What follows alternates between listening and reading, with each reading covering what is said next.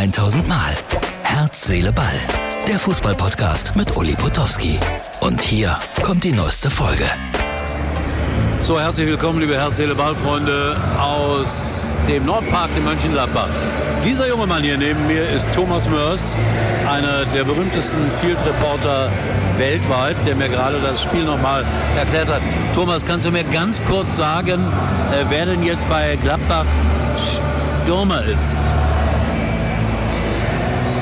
Ja, äh, Jordan.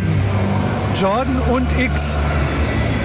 Und äh, bei Leipzig, das ist glaube ich auch noch unklar, wer zweite Spitze ist, oder? Für dich klar. Cesko und X. Also er hat's voll drauf. Also Herz, Seele, Ballfreunde, heute aus dem schönen Mönchengladbach. Die Sonne scheint, nette Kollegen neben mir. Sogar Kekse hat man mir mitgebracht. Was will ich mehr? Herz, Seele, Ballfreunde. So, zurück, Feierabend, raus aus dem Stadion. Und es war ein 1 zu 0 für RB Leipzig. Und das nach einem umkämpften Spiel, ein bisschen glücklich.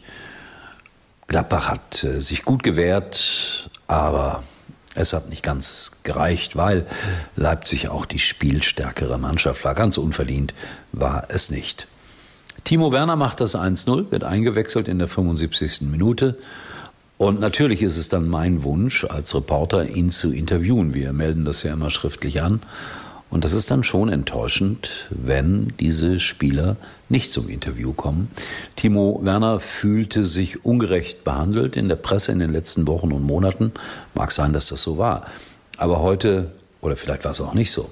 Heute hat er dann das entscheidende Tor geschossen und es wäre doch schön, wenn er dann äh, vor dem Mikrofon steht und mit dieser frischen Motivation uns erklärt, was er alles noch vorhat, vielleicht auch für die Nationalmannschaft. Mit unserem neuen Trainer Julian Nagelsmann und mit Sandro Wagner, der ja selber mal Stürmer war. Aber nein, er kommt einfach nicht. Ich kann es nicht verstehen. Das ist ein bisschen mimosenhaft und äh, das, das tut dem Fußball auch nicht gut, weil auch die Fans natürlich gerne eine Aussage von Timo Werner gehabt hätten. Aber so ist das heutzutage. So, kleiner Blick noch ins Stadion hier mit äh, dem Mann, den ich gerade am Anfang so ein bisschen befragt, hat, befragt habe, Thomas Mörs. Wir saßen gemeinsam unter dem Regenschirm, obwohl es nur fünf Tropfen Regen gegeben hat.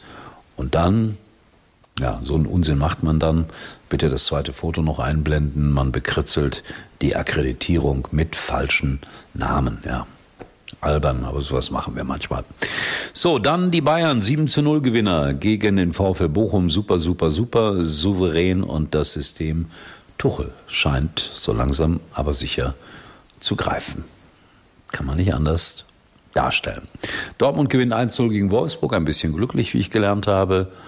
Und äh, ja, äh, Hoffenheim ist so ein bisschen die Mannschaft der Stunde, 2-0-Sieger bei Union Berlin.